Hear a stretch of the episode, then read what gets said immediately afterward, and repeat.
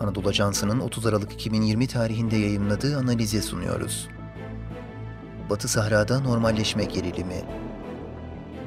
Yazan Doktor Hatice Rümeysa Dursun. Seslendiren Halil İbrahim Ciğer.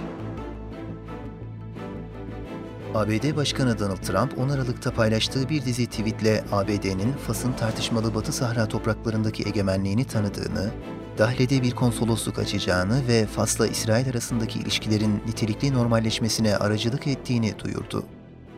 Fas Kraliyet Kabinesi ve Dışişleri Bakanlığı tarafından onaylanan bu tartışmalı antlaşmanın kapsamlı bölgesel sonuçlar doğurması bekleniyor. Bu kararla Fas, Birleşik Arap Emirlikleri, Bahreyn ve Sudan'ın ardından Arap coğrafyasında İsrail ile son birkaç ay içinde ilişkilerini normalleştiren dördüncü, 1979'dan bu yana ise Mısır, Ürdün, BAE, Bahreyn ve Sudan'ın ardından İsrail ile normalleşmeyi kabul eden altıncı ülke oldu. Bu antlaşma, Fas'ta olduğu gibi Orta Doğu ve Kuzey Afrika'daki birçok kişiyi şaşırtmış olsa da aslında Fas'ın geçmişteki pozisyonu dikkate alındığında bu adımın monarşi rejimi için stratejik olduğu değerlendirilebilir. Batı Sahra üzerindeki egemenliğinin ABD tarafından tanınması Fas açısından tartışmasız diplomatik bir başarı olarak değerlendirilebilir. Ancak bölgedeki siyasi dengeleri değiştirme ihtimali olan bu kararın doğrudan Batı Sahra'nın uluslararası alandaki tartışmalı konumunu değiştirmesi söz konusu değil.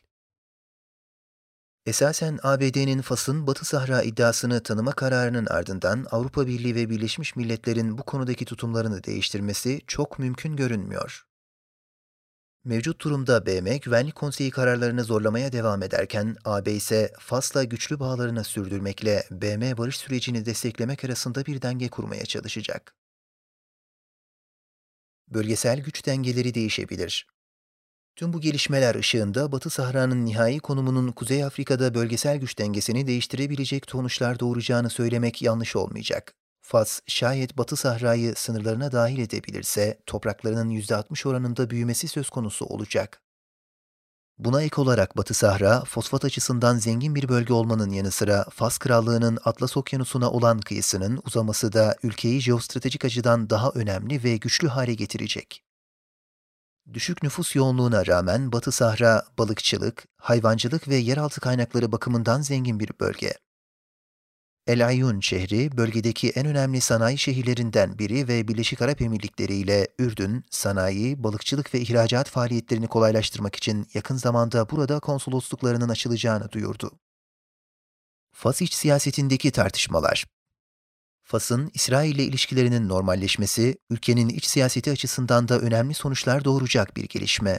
Fas yönetimi normalleşme kararıyla siyasi istikrarını garanti altına almayı hedeflerken, Batı Sahra konusunda stratejik bir başarı elde ederek Cezayir'i bu sorunun çözümünde etkisiz kılmayı öngörüyor. Diğer taraftan Fas'ta iktidardaki Adalet ve Kalkınma Partisi normalleşme sürecinde zor durumda görünüyor. Esasen PJD böyle bir normalleşmeye karşı çıkıyordu. Buna karşın normalleşmenin PCD hükümetteyken gerçekleşmiş olması partinin bir ikilemde kalmasına neden olmuş durumda. Fas Başbakanı Saadettin El Osmani, İsrail ile ilişkilerin normalleşmesinin zor bir karar olduğunu vurgulayarak Batı Sahra meselesinin bir takas mevzu olmasını istemiyoruz. Ancak bu mücadelede kazandığımız zafer ve İsrail ile normalleşme eş zamanlı gerçekleşti ifadelerini kullandı.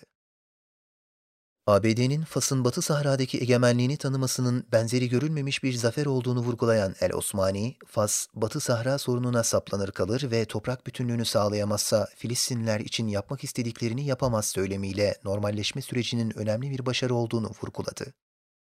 Esasen İslami eğilimli partinin seçmenlerin güvenini kaybetme riskine rağmen rejimin resmi pozisyonunu desteklemek dışında bir alternatifi bulunmuyor. Zira ülke siyasetindeki etkinliği resmi düzeyde beliren iradeye bağlı kalmasıyla doğrudan bağlantılı.